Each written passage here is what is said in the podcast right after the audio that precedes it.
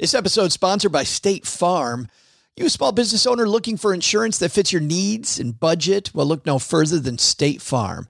State Farm agents are not just insurance providers, they're also small business owners who live and work right here in your community. They understand the unique challenges of running and protecting a small business. When it comes to small business insurance, State Farm knows what it takes.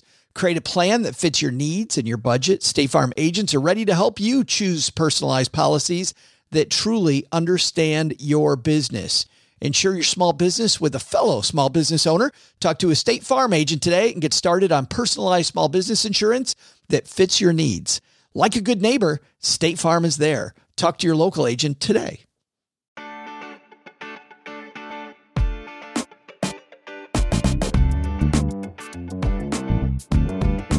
Live from Joe's mom's basement in Texarkana, Texas, it's the Stacking Benjamin Show.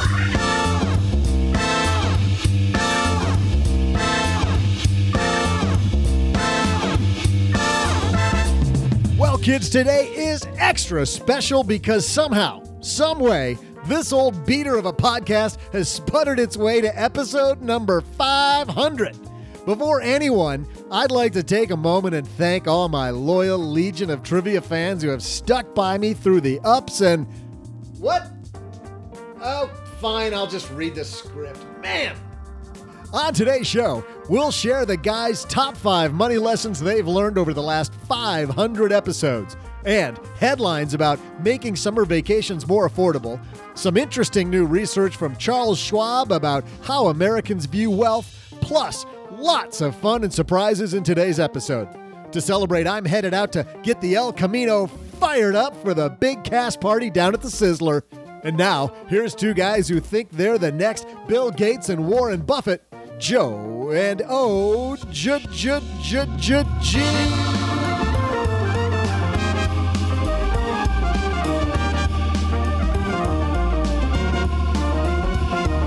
Hey, we made it. Who knew Which one- we'd make it? Which one of those two are you going to be? Bill Gates or Warren Buffett? I would say of the two of us, I'm probably the Bill Gates because you're clearly the Warren Buffett. Thanks. Okay. I can go with that. Yeah, you're the investment pro. I'm the entrepreneur. The crotchety old man. and I'm the nerd. Hey, everybody. I am actually Joe Saul-Sehy, Average Joe Money on Twitter, just so you know who's who. And across the card table from me for the 500th time, the one and only other guy, or as we call him, OG. And I'm also on Twitter, but I'm not allowed to tweet. Yeah, yeah. You're on Twitter I, I just tweet angry things to Delta, nonstop. me and Ann Coulter. Yeah. yeah, you and Ann Coulter have a lot in common.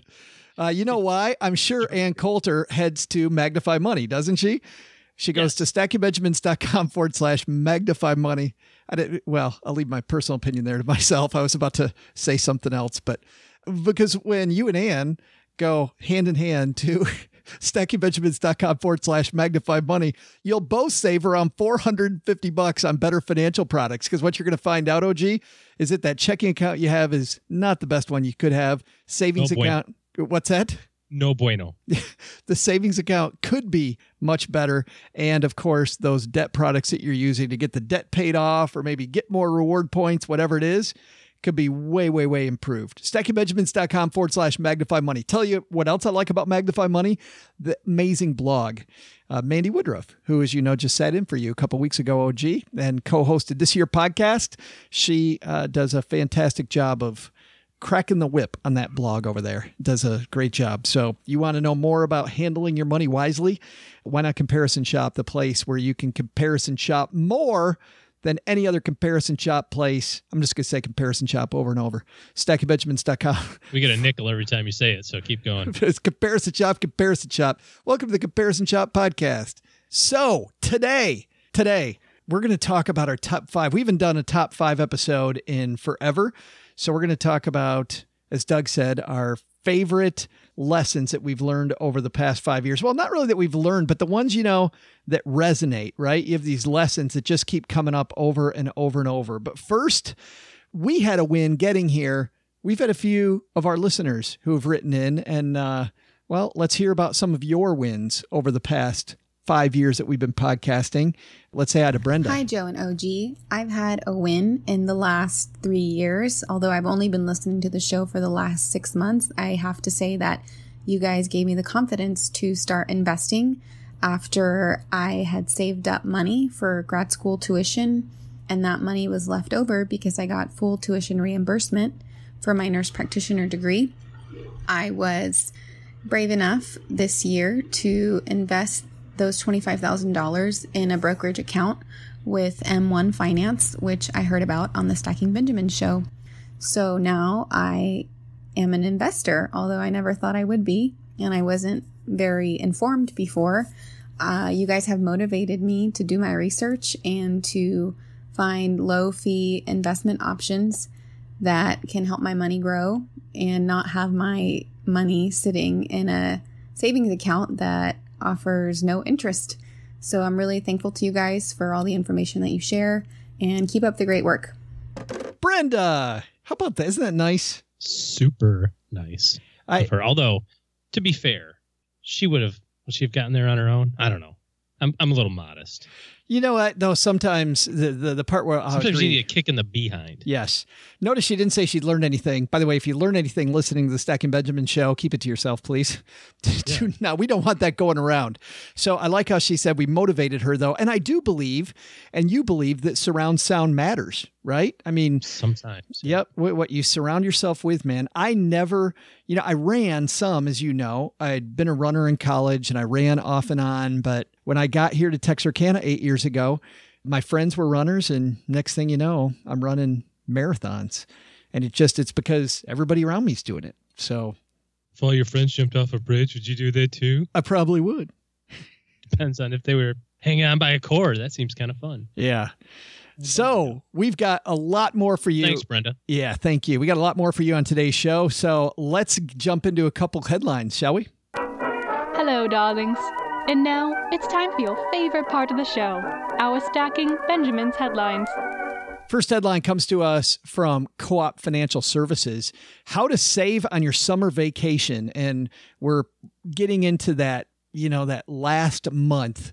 People trying to get that last hurrah in. And if you've spent most of the money in your wallet that. already, spent most of the money in your wallet already before the summer's over, uh, Co op, I thought in this piece had uh, quite a few good tips, OG. They say one of the biggest mistakes people make is charging their vacations on credit cards and not having the money to pay it off when they return home. In fact, a new AP poll showed nearly half of Americans aren't taking summer vacations this year because they can't afford it. That's horrible. Yeah, a summer vacation doesn't have to be ultra expensive, does it? I mean, can't you just uh, pack a cooler and head down to the beach or the community pool or grandma's house or Well, and like time management journalist Laura Vanderkam found out, you know, that time away from your main gig, like that informs your main gig. It makes you work better.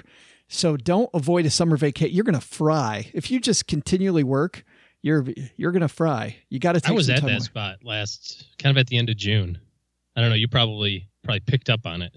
You and I were talking a little bit and I said I need I got to take some time off. Just got to go. Yeah. just detox for a second. And you and they say like 2 weeks is kind of the number, right? You got to be away for like 2 weeks or 10 days or whatever Actually, to like actually, she said any more than 10 days, you're it's not recharging anymore. It's still fun, but it's not recharging. Like 10 days, so I think is the 10 is days number. is the number. Okay. yeah. Good. I'm going to need uh, the next 10 days off. It takes me like three days just to get into the vacation. It seriously Yeah. takes me like three days to get my brain out there. you So don't have to go anywhere for vacation, right? Can't you? I mean, staycation. can you have vacation and go to the library, grab a couple of fiction books, and you know, sit Well- on the porch for a week and a half. And I'm even thinking when we had artists, since we're on the 500th episode, I mean, Laura Vanderkam's been on twice. So go back and listen to those episodes. But when Austin Kleon, the artist, uh, was on the Steal Like an Artist guy, he was talking about how doing these other things really informs you. Like when I'm out running, that's when I have some of the best ideas for the show, as if I've had a good idea for the show. Let's say you must not run very far. You think if we had a good idea for the show, we would have used it by now. but but no, back, It's in the next half. That's right. That's that's the next 500 episodes. Uh, number one, beware of what you want. These are their their ideas to save money. Whether your idea of a great vacation is relaxing on an exotic beach or experiencing adventurous thrills like zip lines and spelunking, know what you're after on your time off. Uh, clearly, set an agenda and stick to that instead of getting sucked into you know the mystery spot. Hmm. Yeah, see, I don't have agendas on vacation, but my agenda is always to do as little as possible. I'm the type of person that likes to go and sit in one spot for a week and not move. I thought your agenda with Mrs. OG was to find the mystery spot. I'm not even dignifying that with a response. I'm never going to be allowed down here again if you keep talking like that. Uh, you can only spend a dollar once. Remember that. I like that tip. You waste a dollar on something that's not important to your vacation. You can only spend it once. Number three, be frugal. Research shows that paying when you can afford it, whether by cash or credit cards, contributes to happiness. Don't waste your money before spending money on anything. Ask yourself, is this worth more to me than my next trip? Adjust your entire financial outlook down to the core rent, transportation, monthly bills, all of it. And you may find you want less and experience so much more. Uh, uh, do stuff yourself. These are ways to save money right? to get ready. Out of sight, out of mind, setting up direct deposit, automation uh, helps extend your thinking. Expanded stay hotels provide affordable suites and complimentary amenities like free breakfast, refrigerators, microwaves, washing machine, free Wi Fi. Mm, and those breakfasts are delicious too, I might add. Airbnb. They're fantastic. VRBO. Yeah, I've used Let's Airbnb. talk about the, ex- the extended stay hotel breakfasts. mm, Mm, you big those fan? delicious. Yeah, powdered eggs. Are you kidding? Oh, stop it. Of course, they're terrible. Don't even- Don't eat there. You got to roll your eyes so I know what the hell you're when you're being sarcastic there. Avoid ATM fees. If you're still paying ATM fees, you have not done a good job of going to magnify money. Yeah, right, right. Well, and and like we've said before, you know, with credit unions too, you get you know this huge network Most of of the time, you get them back, right? of, Or- of or- well, you get a bigger network of machines also, sure. Yeah. and keep your money safe. If you're in a situation where your card's stolen, make sure that uh, you're fighting fraud. So. Mhm. Uh, good stuff here. We'll link to this uh, stuff from Co-op Financial Services on our show notes at stackingbenjamins.com. And in our second headline, some interesting news about wealth in the USA out of Charles Schwab. Schwab just debuted their Modern Wealth Index. And here with the findings, joining us is Terri Kallsen from Charles Schwab. Welcome, Terri. Thank you very much, Joe. It's great to be on the show. I know. Well, we love having you on my dad's shortwave. Let's talk about this Modern Wealth Index. What were you trying to do when you created the index? Well, Charles Schwab, we're very interested in helping our clients achieve their life goals. And many clients have different definitions of wealth. And so we really asked a lot of Americans what their definition of wealth was in terms of having a lot of money or enjoying life experiences or making sure they have money to afford the, the wants and the needs that they have in life, peace of mind, or having relationships with family and friends. We really wanted to figure out what wealth meant to people and then be able to use that information to be able to help them. So, what did you find wealth meant to people? Well, ultimately, we found that people want to be empowered with their money and they want to be able to make good decisions. And that, that means making good decisions both about wealth and about their health. And a lot of Americans really believe they have a, an attitude of gratitude when it comes to having money and that they believe that wealth is all about helping others and serving in the community versus just uh, serving themselves in their own career. That must have been empowering to, to see that because, uh, you know, me being a little bit of a cynical guy, Terri, I thought that that pe- that people wouldn't have that type of an outlook. I was also fired up when I saw from your results that people with a written financial plan that those people were more confident about their wealth. That's right, Joe. As a certified financial planner here at Schwab, we recognize that people who actually have a written, documented financial plan, which could be as simple as just having their goals defined, are actually more confident that they'll achieve their financial goals. And so, one of the things that we're really focused on is making sure that planning is accessible to the people who want to be able to achieve their peace of mind and their life goals.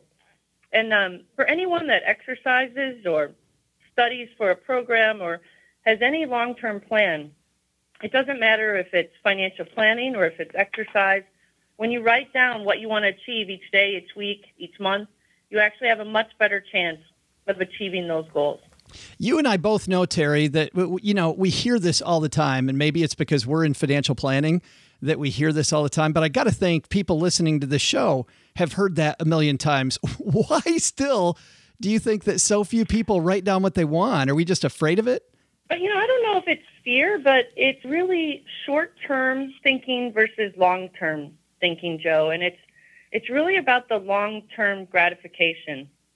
And you know, an equivalent that I would use is people who are trying to eat healthier, right? And that was one of the points of the study was having good physical health.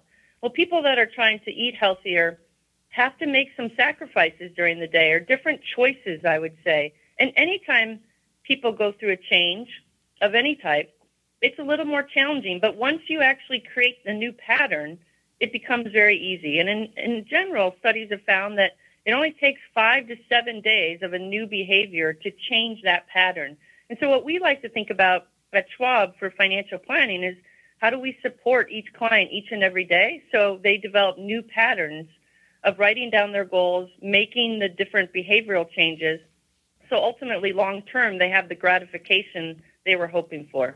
I want to go into just for just a second the top five sentiments among a thousand Americans that you listed. Number one, of course, was having a lot of money. We expected that. But two through five really surprised me. Enjoying life's experiences was number two. Number three, being able to afford anything they want. Number four, living stress free and having peace of mind. Having loving relationships with family and friends comes in at number five. It sounds like as Americans, Terri, we're not we're not as focused on having piles of money like Scrooge McDuck as I thought. We're really, I think this stress free thing is what we're kind of after. Would you agree? Yeah, I mean, having peace of mind, I think, is important to people at any age. And I think the opportunity with financial planning is there's very few decisions you make throughout your day that don't have some economic component to it. And so it's really about how do we make those better decisions, both in the short term and the long term, to be able to achieve the fun things we want in life and the family and the friends that we want.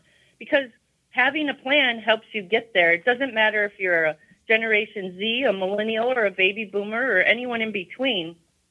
It's how do we want to spend our time with those people that we love the most? And having a financial plan helps us get there faster and more effectively. Terri, thanks for spending a few minutes with us. How do people get more on the study and more on Schwab? Certainly go to www.aboutschwab.com or follow this on Twitter, Facebook, YouTube, or LinkedIn. Awesome. Terri Kallsen, Executive Vice President and Head of Schwab Investor Services. Thanks for spending a few minutes with us. You're welcome, Joe. Thank you. It's interesting. I love Schwab's data. Writing down your goals, OG, for the win. Again, you write your goals down, you're going to be happier, you're going to be wealthier. How many studies do they have to show to prove that? Just over and over again. Effect? Yeah, we talk about not mm-hmm. learning anything on the show. If you listen to the show long enough, you keep hearing every stinking guest, it seems like, talks about that.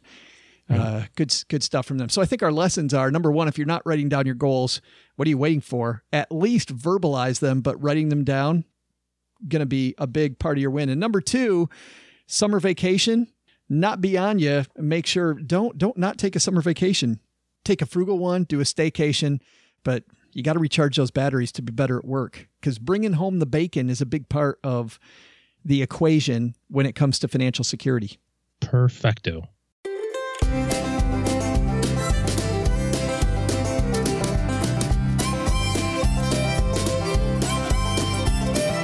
Oh, it's that time. Time for this part of the show. We used to do these all the time. Ooh, top fives, huh? Remember how we do a top five every episode when we first started the Stacking Benjamin show? Mm-hmm. I do. I do remember that. And and now we rarely we'd ha- we'd get like a top three, and then we'd just just scrounge for a What's the, the next two? one? Right, right. So, the top five lessons that have resonated throughout the show. And actually, before we get to that, let's hear from another one of our uh, friends who listened to the show about some wins that they've had. Uh, say hello to David.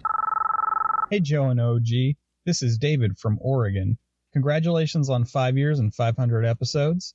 Uh, in the last five years, I've had a lot of uh, different things going on in my life. I transitioned from the U.S. Navy back to civilian life, got a four year degree, got a big boy job, had two kids, and uh, most importantly, developed a debt strategy to pay off all my consumer debt from said kids and student debt from my loan. So here's to the next glorious five years.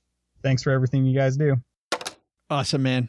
Yeah, congratulations, David, on a bunch of wins. I love hearing the wins that uh, people that listen to the show have. Just some some great stuff. You always have to look backwards to see where you've come from. A lot of times we always look forward and think of all the stuff that we've yet to get to.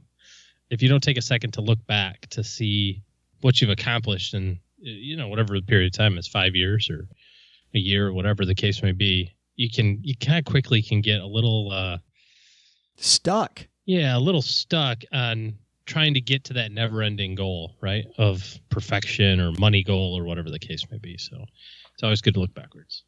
So congrats again to David. And here we go. We've had a lot of lessons, a lot of people that have come on the show. We try to keep the guest list uh, diverse because we know that people are in a lot of different uh, financial states. We also try to make sure that uh, we speak as little jargon as possible, though I know, OG, you and I can sometimes get in the weeds. We try, we try not to. But man, we've had artists, movie people. One of my favorite episodes was Ed Bolian, who uh, drove uh, illegally across country faster than anybody else, broke the Cannonball Run record. Love that one. We've had uh, art thieves. We've had all kinds of different people that have paid down debt aggressively, entrepreneurs like Meg Gill uh, who was just on one of my favorite interviews was Meg Gill. I love the way that she talked about getting out there and starting your own company.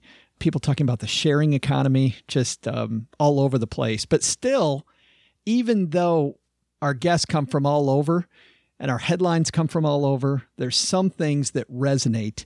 And I thought that this would be a good top five because, like I've thought in the past, if you hear something OG once, it might be a good idea. But if you hear it over and over and over again from different people that are successful, it probably is the truth. Yeah, I agree with that. Yeah. 100%. All right, you ready? As I will ever be. Here we go. Number five. You going to go first or am I going first? You're looking at me like I said, I heard him say number five. Okay, here's what I've got for number five have fun and stop taking everything so seriously. You know, that's kind of the premise of the show. It's kind of a common theme that you hear people doing what they love and that sort of thing.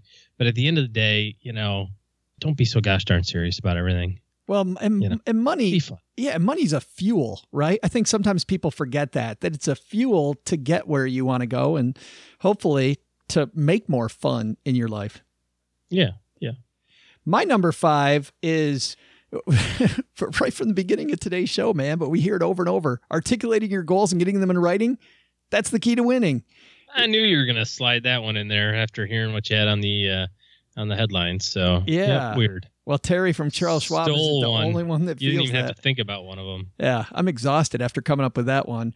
But Mm-hmm. seriously, if if you've listened to the show since we began, if you've listened to all 500 episodes, how many times over and over and over writing down the goal is the key to getting it. And what's funny is, you know, we've even talked about OG people that write down their goals and then they don't even look at them, right? And then they pull them out Oh, I of had it. that happen to me. Yeah. Yeah, they pull them out of a drawer two years later, and damn, they got 90% of it done.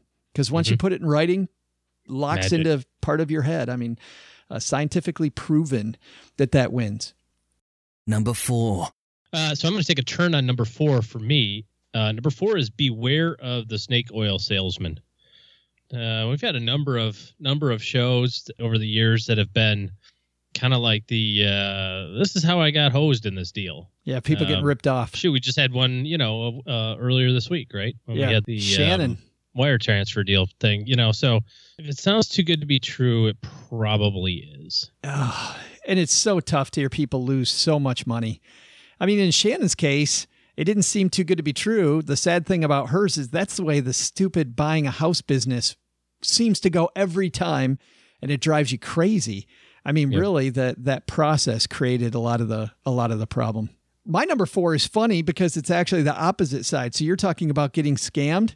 Another thing that comes up all the time is, you know, a sexy thing to talk about OG is fees. And we look at our Facebook group, The Basement. People talk about fees and make sure you keep your fees low. And uh, we we talk about it about lawsuits on 401ks that the fees are too high. Fees are important, and keeping your fees in check are important, but it's not the most important thing.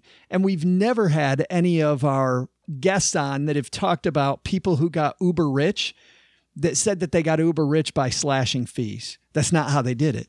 So fees are important, but I think that sometimes people are fighting the wrong wrong beast by fee is the end all be all. Uh, it's not. It isn't. I like that one. I can't think of a person who didn't retire who goes, you know, the reason I didn't retire, number one reason I didn't retire was because I paid too much in fees.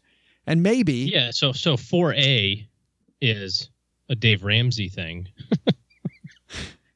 'Cause we Megan, have to put Dave in our 500th episode. well, we have to for Right. for our friend Megan.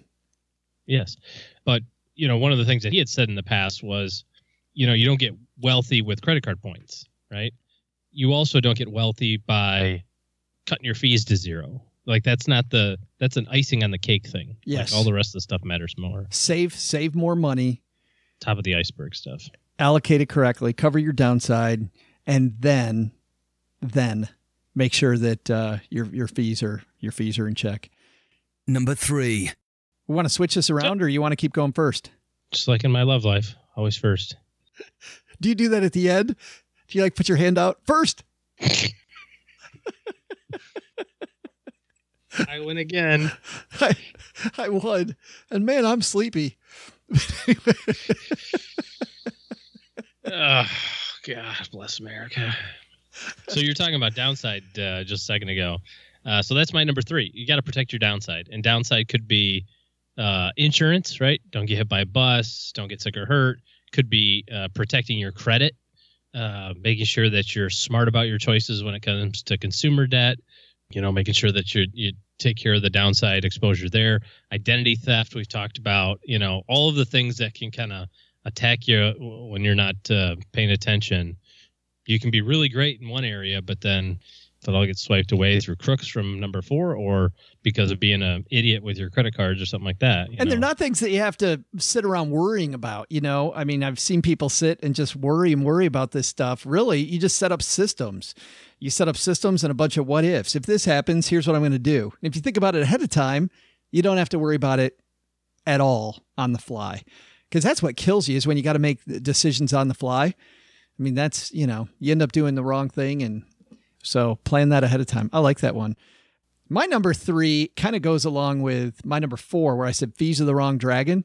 Here is here is the right dragon. How many times have we talked about people blaming other people because they didn't get where they wanted to go? And and one theme that we've had over 500 episodes over and over again is taking accountability and deciding, not wishing and not hoping, but deciding that you're going to change course and you're going to do things differently tomorrow than you did them yesterday.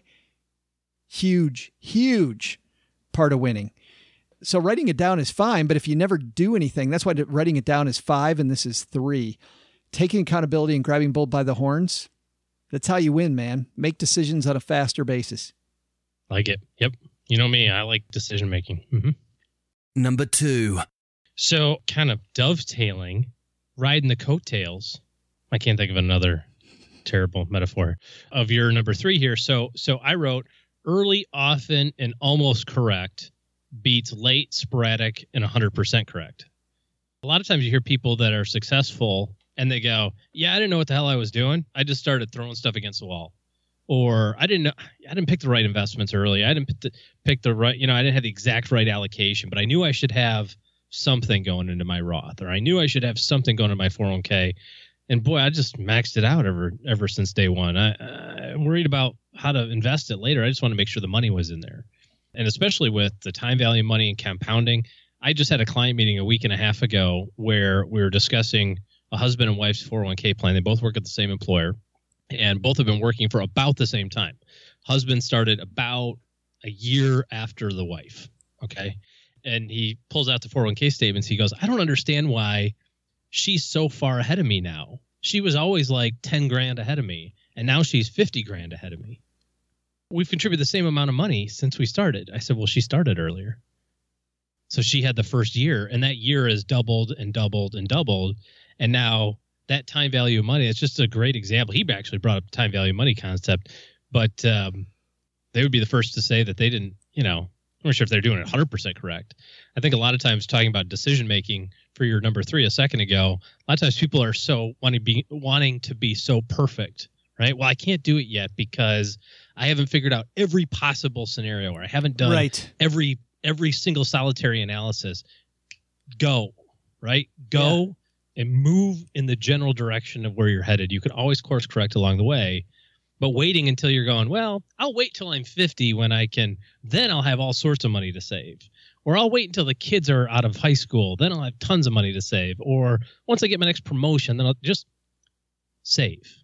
How many times Figure have you all the ever rest of stuff along the way. heard somebody say, you know, I would have been better off if I'd taken longer to make that decision, right? If I mulled that over longer, I would have been way Yeah. better off. I mean, sometimes you make a well, dumb here's the move. here's the criteria that I have, and we talk about this with clients. If it's a decision you can undo, let's just make it and go, right? Yeah. If it's a decision that you can never undo, and I'm, I mean, how many of those are in your life? Twenty over your entire life, maybe. Especially when it comes to money. I mean, if there's if there, when do I file for Social Security? That's a decision you can make one time. Yes, you should spend a great deal of analysis on that time. Should I take my pension as a lump sum or a stream of income? Usually you get to make that one time. Get Let's that- make sure we spend a lot of time on that. Get that number right. Should I buy this large cap growth fund or that one? Who gives a crap? Buy one of them. Let's go. Let's start saving. It's not about the large cap fund. Let's get the hundred dollars a month in there. Let's get the thousand a month in there. Yeah. So early, often, and almost correct beats late, sporadic, and 100% correct. One of my early mentors said something along that line, which is if with uh, he was So I talking about I didn't really think that you thought me of an early mentor, but well, kind of you to say such nice things. he was talking about uh, customer service and said if if you can call somebody back immediately with an answer that's like 92% right you will keep the client all day long over somebody that waits three days and is 100% right. Yeah, that's a good point. yep. Be be be quick on it 92% right and and that's much better customer service. Number two for me you don't have to take as much risk as you think you do to get where you want to go I think people think that investing is risky. I think they think that making decisions is risky. And I think when you hear our guests that have come on the show, when you look at the headlines, you don't have to take as much risk to get where you want to go. And that should be comforting for people. You know, people say investing is risky. Well, get- not investing is actually more risky. I don't think people think about risk sometimes in the right way. And I think when you change in your mind how you think about risk, all of a sudden opportunities open up. And what's funny is when you talk to entrepreneurs, you know, entrepreneurs make bad decisions, but they course correct very quickly, right? And they also, number two. th- th- mm-hmm. yeah, and they also make sure that they're constantly moving. I mean, once again, back to back to your number two, Well, yeah, and they also don't bet the farm, right? right? Like they go, hey, I think I think soap on a rope is going to be big. I'm going to make one of them, see if I can sell it. Now I'm going to make five and see if I can sell it. Okay, the, now I get, you know what I mean, or whatever it is. They're they're Yeah. not going. I'm going to mortgage everything, and hopefully everybody wants soap on a rope. It's I mean, look very at look at tactical. Yeah, Meg Gill from last week when she said, you know, she met the the who ended up being her co-founder said, "I like doing business with people I like, and people are fun. You're fun. I like you. Let's do this." I you know, let's let's get this thing rolling. Let's see how it goes. But and I will tell you this: the one thing though, you don't have to take that much as much risk as you think, and entrepreneurs don't take, I think, nearly as much risk as people think that they do. However, I think if you really, really want to be uber rich, I think you have to be an entrepreneur. I think you I think you have to focus on the income side. A lot of people, you know, we've had lots of guests on here talking about frugal OG and I and I like frugal. I like spending money on stuff that's important, but if you really want to make the big money, you really want to have the huge savings, you got to worry about your income. I don't think people worry about their income enough, and I think they worry about their expenses too much. Well, it could be because I think most people are under the impression that they have little to do with their income and a lot that they control on their expense side, when reality wise, it's equal, right? I mean, if you go out there and create value for other people, your income is unlimited. I mean, if you do nothing other than look at, I mean, just go look at the Forbes 400 list. All and there's a couple, entrepreneurs. there's a couple of well, they're mostly entrepreneurs. Yeah. There's a couple of inheritors in there, but then if you trace it back and you go, well, yeah, all the Walton kids, but dad created Walmart. You know what I mean? Like there's Yeah. there's a generation or two maybe of like where did this come from before you realize okay they created it out of nothing. But the common theme with those people is that they focused on providing tons of value for everybody else. And in reality, to your point, you can cut expenses, but you can only cut that to some amount. The, the expenses can't be zero, right? I mean, they have to be something. You have to put food in your mouth and shelter. But the thing that is unlimited is your earning potential, right? Yeah. So No, it's it's big. I, and I love how many times have we heard the story about people that uh, go to their boss, and their boss gives them the raise far more quickly than they thought that they were gonna that they were gonna get the raise. So even on on that level, even if you work for the man, all right, we ready? And you shall receive.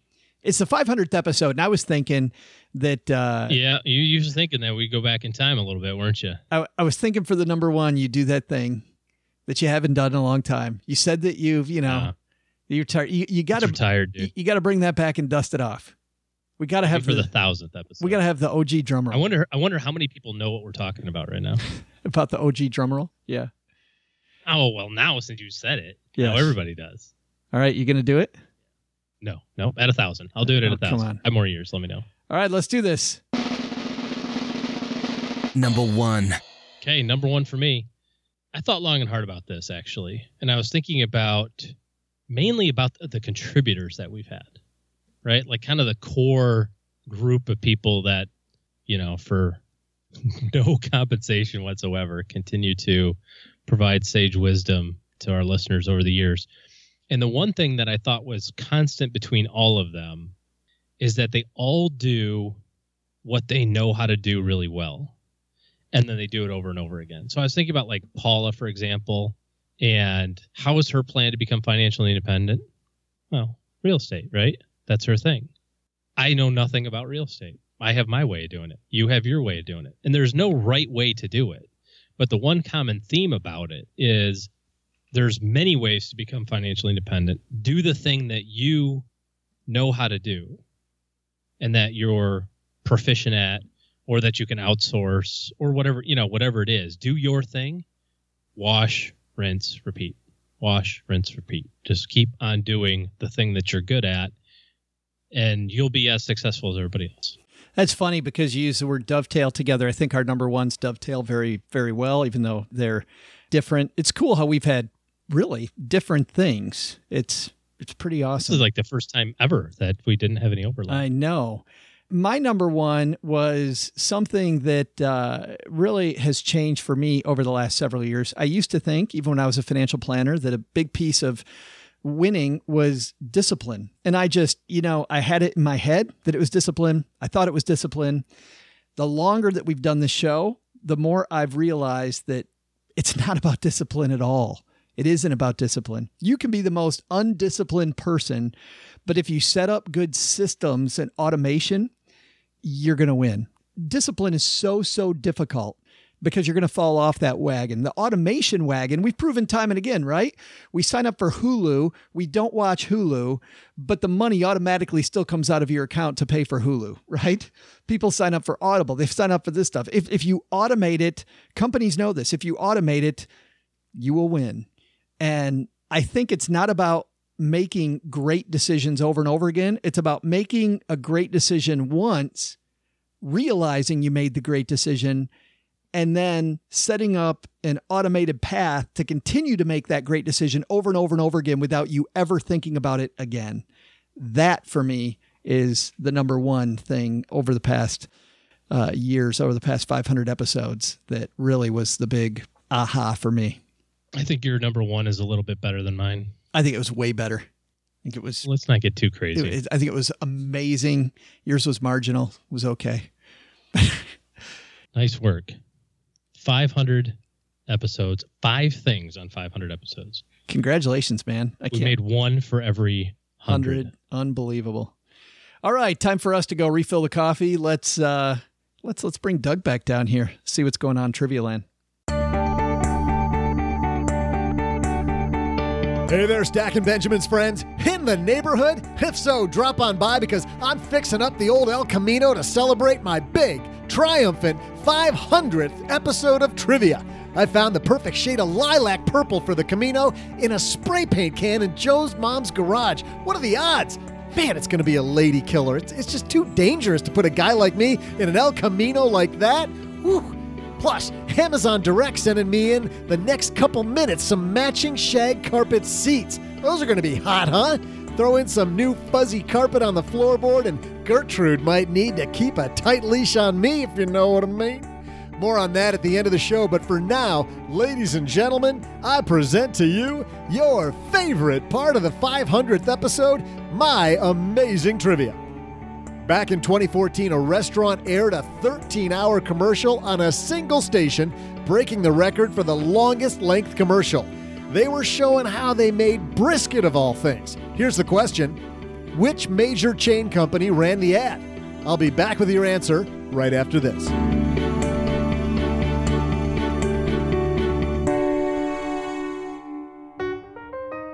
Stackers, we get used to those same daily routines, don't we? Wake up at the same time every morning, brush our teeth, park the car in the same spot at work every day, recite jokes in the mirror to be funnier than that jerk at the water cooler? Or is that what just me? Here's one thing you shouldn't make routine using the same credit card from the same bank just because that's what you've always done. Nick Clements from Magnify Money explains why. I mean, it's never been a better time, honestly, to find a credit card, especially given the lucrative sign on bonuses that are out there. Chase just recently had 100,000 on, on their reserve card. I think we're at a point right now where credit cards are extremely profitable for large banks and they are really wanting to get more customers and so they're they're rolling out the red carpet. So I would just say if you have had a credit card for more than 2 or 3 years, chances are there's a much better deal out there for you today. So why stick with that same old card with those rewards that haven't changed in years? You can use magnifymoney.com to always find best in class, including better interest rates. And don't only use Magnify Money for credit cards. Nick and the team have built the site from the ground up to help with personal loans, student loans, and mortgages. Average person saves $450 in interest when they hit stackingbenjamins.com forward slash magnify money.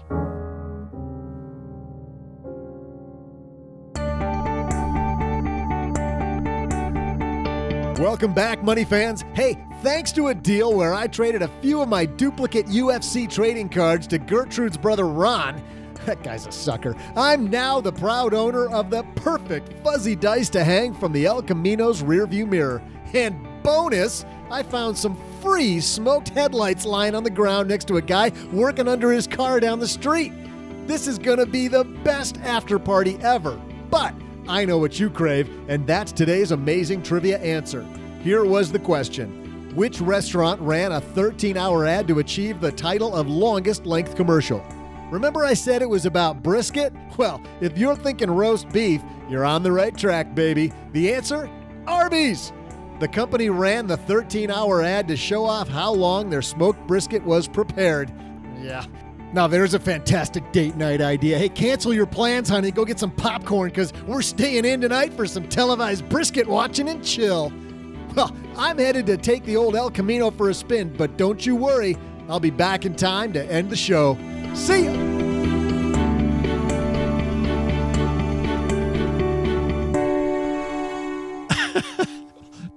Brisket watching and chill. That's what you and Cheryl do on a Saturday night, don't you? We said, oh man! Oh, he brought it today. Oh well, you didn't get that one right. I did not have any idea. No, uh, sadly. Oh, I don't know what to say after that. So let's not say anything.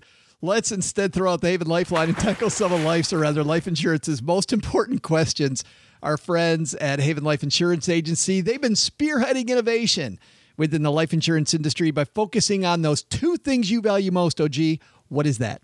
Obviously, brisket and jalapeno beans. Oh, my, I don't want to be in the basement when you have that combo. I am, I am clearing out. What you mean by that is your family and your time, don't you? And that's why I do like having brisket with the family. Yes, absolutely. That's why they created a high quality most importantly, affordable term life insurance policy issued by Mass Mutual you can purchase entirely online. No need to wait several weeks for a decision when you can get one instantly with Haven Life. Head to stackingbenjamins.com forward slash Haven Life now. That's stackingbenjamins.com forward slash Haven Life to get a free quote and to learn about insurance the modern way. It was almost a year ago, September of last year, where Haven Life announced that innovation of the instant term that allows uh, qualified, healthy people. Takes like 20 minutes. Million bucks, done. It's, it's unbelievable. And today we're throwing out the lifeline to Emily. Say hello, Emily. Hey, Joe and OG. All the other financial advisors I know were busy, so I thought I'd give you two a call and see if you had anything intelligent to say. I just found out that I inherited a brokerage account that has about $85,000 in it. My husband and I have no debt and are newly married, so we're just starting to save for retirement. We currently don't have a strict goal in mind for this money, but love the idea of early retirement and or early financial freedom. Uh, we're also really attracted to the thought of getting a duplex and renting out one side to cover the cost of the mortgage and live rent free. The investment firm it's with right now is charging us really high fees, so we are thinking about rolling it over to a Vanguard account. And we just really wanted to know what do you think is the best course of action with this money? Is there any other smart idea we aren't thinking of? Oh, and we work for ourselves running a very small digital company, so we're pretty good on the job front currently. Uh, my husband loves your show and thanks in advance for your help. I like how she rips us at the beginning and then also I know second fiddle. And uh, please, uh, you know, if you're not too busy, give me some advice. And then, then she also says that her husband likes the show. Didn't say Yeah. she does, but Yeah. no, we're kidding, Emily. Cool. Thanks for the call. And what a great uh, position to be in. I mean, obviously, inheriting money means somebody passed away. That's that's the bad part. But now they have some decisions to make. So, what do you think? I like how she mentioned what Scott Trench talked about from Bigger Pockets when he was here, the duplex idea, as one thing that she's interested in. What do you think, OG? I like the duplex idea. I think you got to be careful about having things spread around a little bit too far, right? You don't want to have a little of this, little of that. Certainly can't comment on the the place is charging us too much in fees. You know, uh, all relative. You know, is it one percent? Is it ten percent? Who knows, right? Um, if you're getting good advice, though, is that is that worth something? I don't know. Yeah, I mean, if you want to do a little bit toward the down payment of a duplex and a little bit toward, you know, the next 50 years, that's probably the greatest gift. That's the greatest way to use a gift like that. We've mentioned uh, the rule of 72, which is the concept of how long does it take your money to double. And I don't think Emily mentioned how old she is, but, um, um, you know, let's just pick 30, right? if you're 30 and you've got 80,000 and you figure it's going to double every eight years 38 46 54 62 and 70 that's five times right? So the 80,000 isn't really 80,000 it's 160 320 640 1.2 and 2.4 you know so i mean that's a heck of a start toward financial independence having 2.4 million kind of in the bag right? Just don't screw it up. I think there's a few things that I look at. When she said she likes the idea of of early financial freedom, um, that tells me a lot because I worry about whether you use a tax shelter or not. I want to make sure that I, you know, have as little friction as possible, and I like uh, I like trying to set up as much money inside tax shelters as I can. But you know, having money in a pre 59 and a half position means we want flexibility. So while I like the duplex idea, I would definitely do some math on how much money that's going to bring in and then where I go from there. Um, and obviously, I really like the Bigger Pockets community to kind of help you do that. That the real estate community, pretty good place over there. I Really, mean, if you're trying to shelter some of it really quickly, I mean, you got two Roth IRAs. That's 11k. You've got you could set up, you know, uh, some easy 401ks, individual 401k plans. That's another 36 of it. I mean, you could probably put almost, gosh, almost 50,000, and then some. I mean, if you, get, you give yourself a company match, right? I mean, you could Yeah. You could darn near put away 50, 60,000 of it in tax deferred stuff. and the good news about the. Roth But to your IRAs point, you is- can't touch it. well, the Yeah. contribution she can get back, like we were telling Jason back oh, the on Roth, Monday. Sure. Yeah, That's 11. so she can get that back, and if she, you know, just does that over a you know four year period, maybe mm-hmm. puts a little more in, a little more in, a little more in. Now she has it all sheltered, but but I worry about that with the goal. I really, really would like to hear more about that early early retirement or that fire goal, you know, financial independence early goal. I want to know when she's targeting and then kind of do the math backwards because different investments work better uh, for each time frame. So if if she's looking at, hey, I want to have this money available in 15 years, I might use a different allocation than if she tells me, you know, eight years or 30 Right. years. Uh, so I want to hear more about that. I think before we we, we get into uh, the exact what the right investment is. But I do worry about the tax shelter. The first thing I thought about was how do we put this in a spot where we're not going to have a lot of tax friction. So good stuff, Emily. Thanks for the question. If you've got a question for the Haven Lifeline, here's what you do. We'll throw it out to you if you go to stackingbenjamins.com forward slash voicemail. It is super easy to do. And uh, that we do not have a long wait for you, which is also nice. Doug brings down the mail. We get letters to the show. Today's letter comes all the way from Mumbai, India. That's not close. That is not close. Our friend Niranjan over there, who's written back and forth with a few times, says, Hey, Joe, you guys always suggest investing in index funds due to the low expense ratios. I was listening to another financial podcast where the guest was adamant that index funds are actually more expensive, hence making the case for active management. His logic was that there was some research that showed that the managers of companies that are part of the index are generally paid around 2.5% more than those of non index companies. So inherently, there's a 2.5% charge. So hold on. Wait, hold on. Say say that all again. They're paid. If you're a manager who works for a firm that's inside, let's say, the S&P 500, you hmm. are paid 2.5% higher than managers who are not in the S&P 500, meaning that even though you're not paying the expense ratio, you have the drag on the earnings of the company by an additional 2.5% executive fees inside of those companies. Smoke and effing mirrors is what I say. That is a lot of. that is, a- just dogs That is interesting. and ponies. He says, uh, second, due to the flavor of the season, generally companies in a particular sector do well at particular times. The fangs in the present scenario. Uh, the fangs OGR. Uh, the part of the mouth with the animal that bites you. Yeah, right. Either that or Facebook. Facebook, Amazon, Netflix, and uh, the G one, Google. Yeah. Uh, these form a large part of the index, and hence, investing in the index makes you automatically overweight to this sector. Well, that I don't disagree with. I don't I disagree. mean, but see, but see, what you're doing with an index fund is you're trying to get the index fund return. So it doesn't matter if if the index was if the S&P 500 said we are changing our name, we are now the S&P 1, and it invested only in Amazon, and you were an S&P 1 index investor, you would own Amazon, right?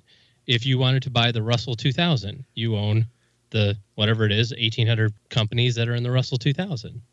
It's by definition. Obviously, some are going to be overweight and some underweight, but that's just you don't concern yourself with that sort of nonsense. If you're an index investor, you want exactly what the S&P does, less expense ratio and tracking error. I spoke with uh, Daniel Amaduri recently on the Money Tree podcast, where I'm a contributor, and he had a completely different take. OG saying that indexes like the S and P 500 have a propensity to go up, and the reason is is because when companies don't perform in the S and P 500, they fall out of the S&P 500, right? We've seen the S&P 500 kick companies out and what do they replace it with? They'll replace it with a top performer. So you're going to have you're going to have an index that will continue to weed itself. Now that doesn't mean it's going to go up all the time. His point was was that if you want something easy, something stupid and something with a propensity to go up and track the market, the uh, S&P 500 is a fairly safe place that way. That is an interesting argument that the uh, active fund manager apparently apparently makes. the active fund You manager. know. making the case for active management. Every piece of research Niranjan says the opposite, and this guy is uh, smoke and mirrors. That's Yeah, fantastic. cool. I love it. Don't do that. He said he'd love to hear our views. Well, you just heard them. Uh, as usual, I remain a big fan. Keep up the hard work and not trying to teach us anything. That's right. Learn anything, keep it to yourself. Niranjan from Mumbai. Say hello to Mumbai for us. If you've got a letter for the mailbag, It's better for us to throw out the Haven Lifeline to you, stackingbenjamins.com forward slash voicemail. But you can write a note to me, joe at stackingbenjamins.com, or on the top of our website, Stacking Benjamins, you'll see something that says questions for the show, and we will answer your question on the show. Thanks to everybody who's left us reviews of this here podcast. As I mentioned on Monday, I've kind of forgotten where where we're at with reviews, and I talked about Eric's being on Mom's Fridge. Uh, Bree GF going on Mom's Fridge as well. Very entertaining, informative, awesome show that's not only funny, but you also learn a lot about money. Bree, you don't learn a lot about money listening to our show. Sorry. But uh, thank you for that. See how easy that was? Five star review, very quick. Bingo, bango. Tells people about the show. Uh, thank you, Bree. And uh, mom is very, very happy to put that on the fridge. Lastly, if you need help in your corner, OG is taking clients. So what are you waiting for? Like we said, make decisions more quickly. And maybe it's having help in your corner. If so, stackingbenjamins.com forward slash letter O, letter G leads you to OG's calendar. And you know what happens then? You set up a time, you talk with OG for about how long would you say, OG? 45 to 60 minutes. Yep. Have a have a discussion and uh, we talk about what it takes to uh, have OG working with you in your corner. Well, thanks to you. And we've got some more people who have helped us with the show. This one comes to us from Tony. Uh, say hello, Tony. What's your big win? Hey, Joe and OG, Tony from Pittsburgh. When I first started listening to you guys, I too worked in my mom's basement, but she only paid me in spaghetti and soul crushing insults. But uh, I got clean and. He thinks it's different for us. He thinks, especially the uh, soul crushing insults. Yeah, right, right. Sober about five and a half years ago, and quickly learned that while I was working on living clean, my finances were in shambles. Uh, thanks to listening to you guys, I was able to refinance some things, paid off over 40 grand in debt. Nice. And I got my credit score way up. Awesome. And today, my wife and my six month old baby girl are homeowners, and we are effectively saving 40% of our income, uh, most of which is on a glide path, though. I'm sorry, OG. And I was even able to get a great term life policy for the two of us, which is usually quite difficult for people with rehab in their medical records. And while I can't stress this enough, I have learned nothing from you guys, but I appreciate the hard work and it's a lot of fun. And thanks to you guys, I learned about a podcast with Paula Pant where I can actually learn stuff. Thanks and congrats. Awesome. Thank you very much, Tony. It's so great to hear. Congratulations on being clean and sober, by the way. I know that's a that's a daily a daily uh it's a daily reaffirmation, right? Every single day is a is a new fight for my friends that are going through that. So uh congratulations on that. Congratulations on the, it's just some great wins. I love to hear people that have had such big wins. And I think we've got one more here and of course we're going to uh end on this one. Let's say hello to a voice that people have heard here several times on the show before.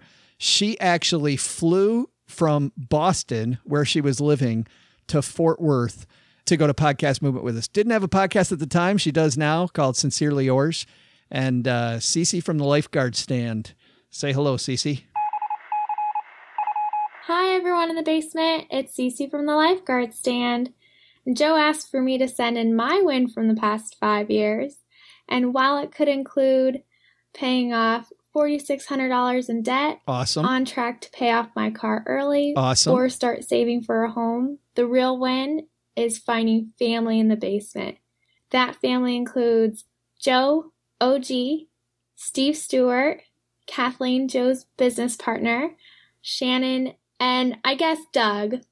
But thanks, Joe, and the whole team for putting out such a fun podcast that includes personal finance.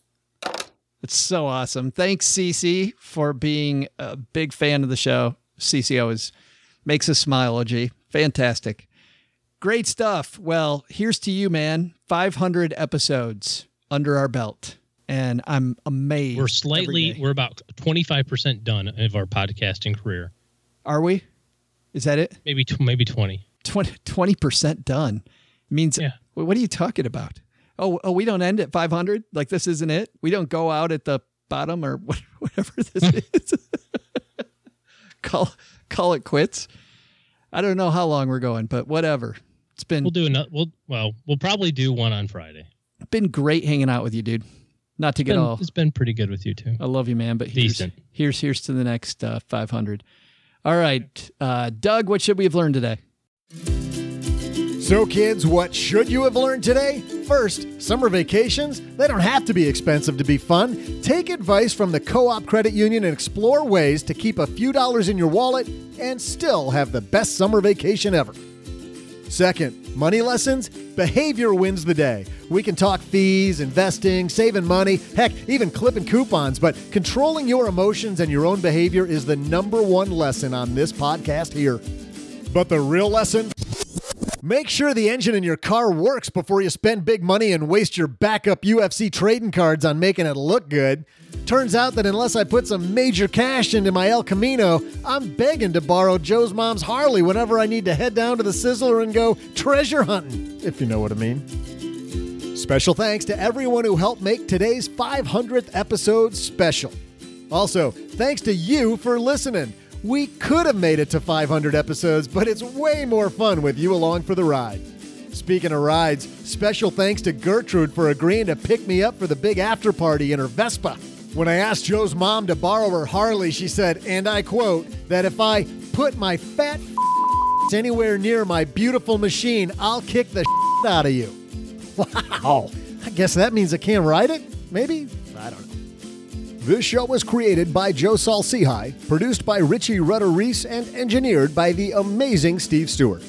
Kathleen Celmins handles design, newsletter, and classroom opportunities. If you'd like to learn more, head to stackingbenjamins.com forward slash classes. Online, visit us on Twitter at, at SBenjaminsCast or on our Facebook page. Shannon Cowan is our community manager and social media guru. I'm Joe's mom's neighbor, Doug, and I just jumped the shark. SB Podcasts may receive payment on the show from sponsors and guests in the form of books, giveaway items, discounts, or other remuneration. There's no way you would take advice from these dorks, but like Joe's mom always says, don't take advice from people you don't know. This show is for entertainment purposes only, and before making any financial moves, consult with a real financial advisor. Special thanks to Dave Ramsey for dropping by the basement. Unfortunately, we ran out of time for his segment. Maybe next time, Dave.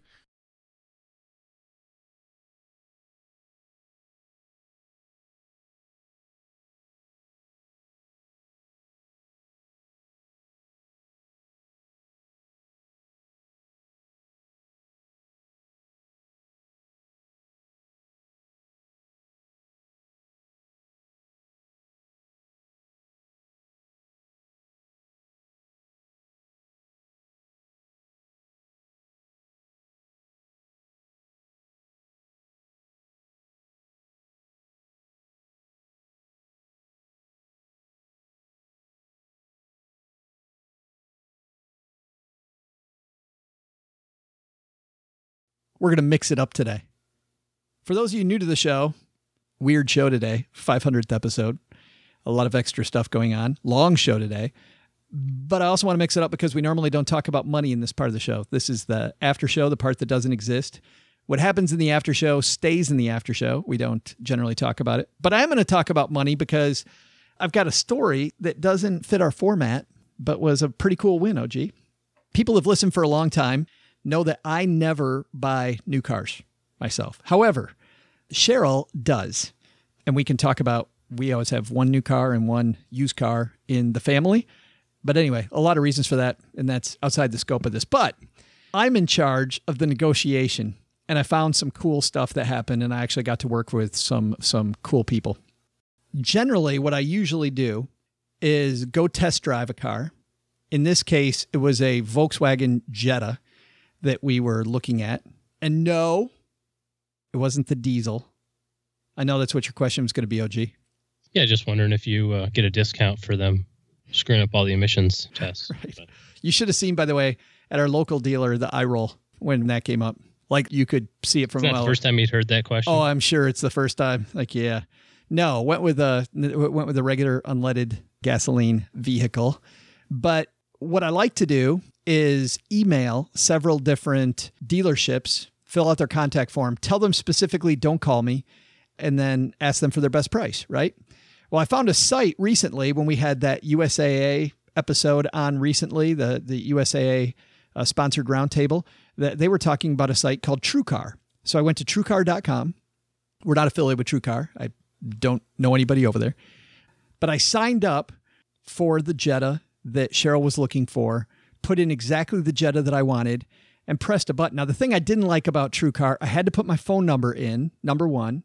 And then number two, I didn't realize that when they were showing me, it said in TrueCar that they were going to give me a list of the different prices at the different dealers.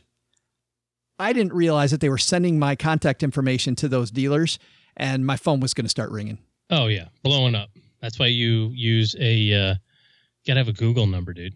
Well, I wish they had had they told me that that was going to happen, and I should have known. When you're putting your phone number in something like this, I should have known. Yeah, isn't your phone number uh 903-555-1111? Isn't that your phone number? Yes, right.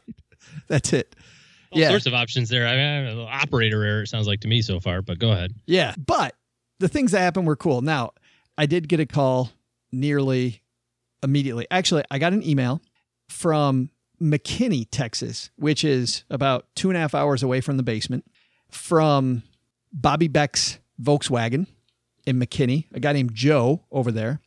And then I also got one from Moffat Automotive in Bossier City, which is Shreveport, about 70 minutes away, maybe. Didn't get one from my local dealer. So got them from two dealers. And they give you a quote immediately, like it's their the, the deal with TrueCar is they got to give you your best their best price, like right now. Bossier uh, Manette at that car dealership gave me five hundred dollars off the sticker. Right? Yawn. McKinney gave me five thousand off the sticker. I was like, holy cow. So I get a call from McKinney from this guy, Joe. And uh, Joe started off kind of, uh, hey, I saw that you were on TrueCar. And, and I said, I think I just sent you an email that said, that said, don't call me. And he said, oh, is this a bad time? I said, no, I think uh, working over email is fantastic. There is not going to be a good time. I think if you want to deal with me, we're going to talk over email. And then he was kind of gruff. And at first he was kind of taken aback. I still ended up dealing with him. He was a nice guy and he played by my rule then, which is I don't want to do this over the phone. I want to do this. I want to do this over email. Manette was the same way and, in Bossier, called me. However, Manette didn't get me, but I emailed. Manette wrote back to me and said, Oop, I accidentally just called you. I'm sorry. I didn't get my email that said, please don't call me. So didn't have that. So I sent the $5,000 off deal from McKinney.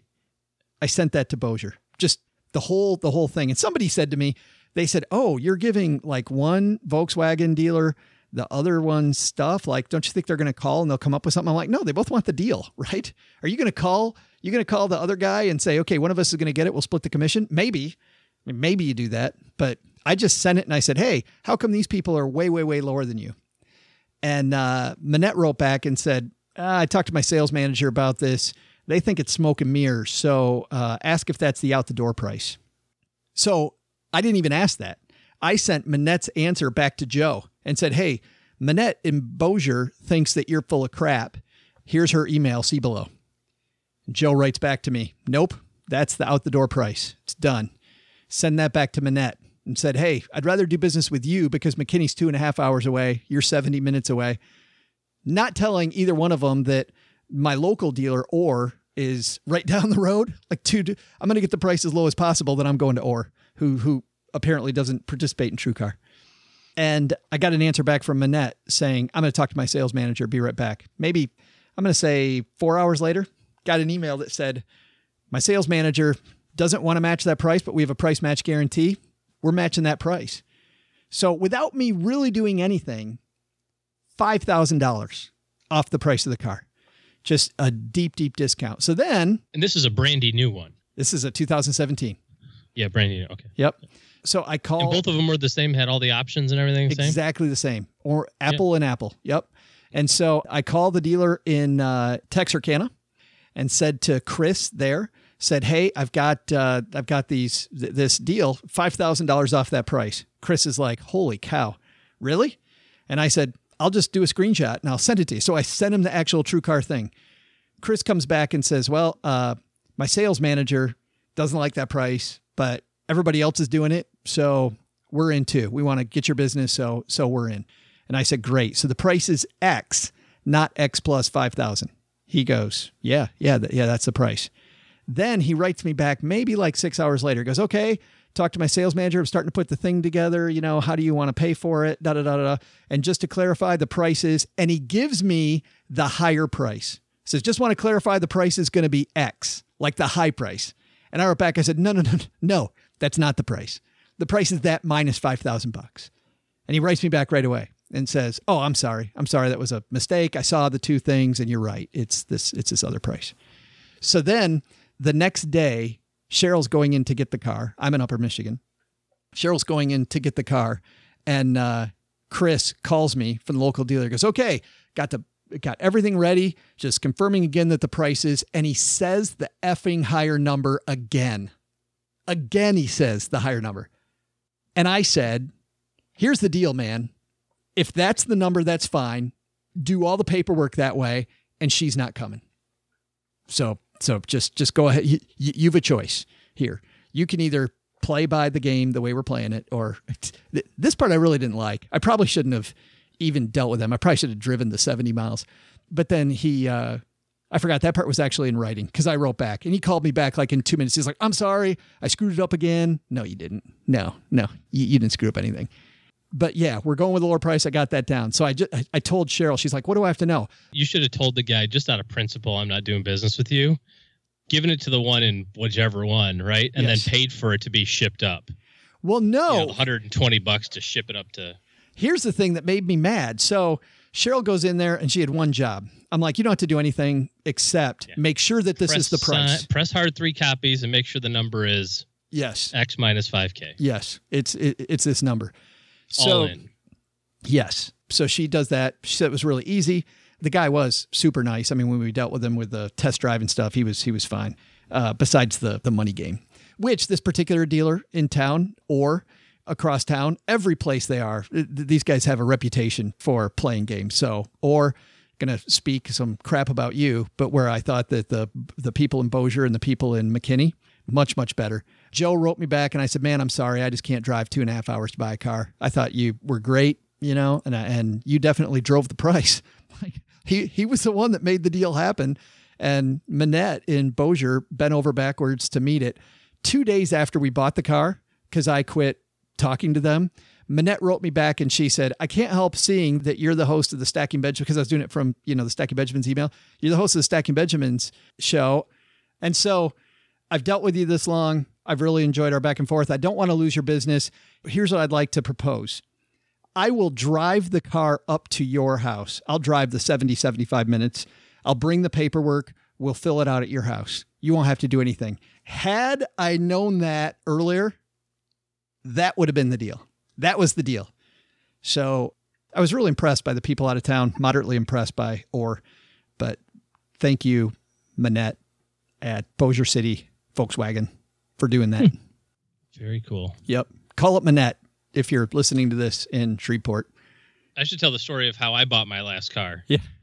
I walked in, I went, uh, give me one of them in uh, silver and put all the stuff in it that makes it go go zzz and really cool stuff for the kids. Bada boom, bada bing. And the guy goes, uh, okay, well, here's the price. I was like, can you do better than that? He's like, nah, I really don't want to. I went, all right, cool. Boy, anyway. You're a negotiator, dude. That's right. Here's the check. That's, that's fantastic. That's a great story. And I did tell it though on the uh, yes on the whole like paying cash thing, yes. and then and then they try to get our like social security number for a yes. check and all that sort of bull crap. Un- so unbelievable story. Gosh, I don't know why people yeah. have to be so scammy, right? That's what I thought. Why do you have to be so scammy about it? It's like this dude in like your example, right? And it's like it's not it's not like it was like a hundred bucks off. Like it, he knew exactly what he was doing. It's obvious. It's so obvious, it, and it just makes you sick. And it's at the beginning of the relationship. You know what I mean? It's at the very beginning of the relationship. So you can have my business over and over forever. And studies show that people keep working with the same person over time. They get less analytical with them because they they feel like the person. You know what I mean? I'm not going to be as as analytical. I, I, might not try to gouge him for every dollar, but geez, uh, cut me a break. Uh, unbelievable. not good. All right, uh, that's it. Let's talk. Stop talking money, man. We got to go. Okay, that was a really long story, but good chat. Yeah, see you in episode 501. Mm-hmm. Well, stackers, the show might be over, but the celebrations are just beginning because it is Military Appreciation Month, and I want to celebrate people like my brother in law, Eric, who is such a giving person. Eric will do just anything for you. And as a Marine, you can see that his time in the military taught him to be a guy who gives to his community, gives to his family, and is always there when you need them. This Military Appreciation Month, Navy Federal Credit Union wants to celebrate members like Eric who go above and beyond. Navy Federal offers member only exclusive rates, discounts, and tools to empower their members and help them reach their goals. Navy Federal's employees are part of the community they serve. Many of them are military family members, reservists, or veterans, and all branches of the military, veterans, DoD employees, and their families are eligible for Navy Federal membership. In fact, there are so many resources on the Navy Federal website, resources like Best Cities After Service to help veterans transition to civilian life, and Best Careers for Military Spouses to support military families. Visit NavyFederal.org slash celebrate, and you'll see all of their Military Appreciation Month offers and other Navy Federal offers. Navy Federal is insured by NCUA, Equal Housing Lender.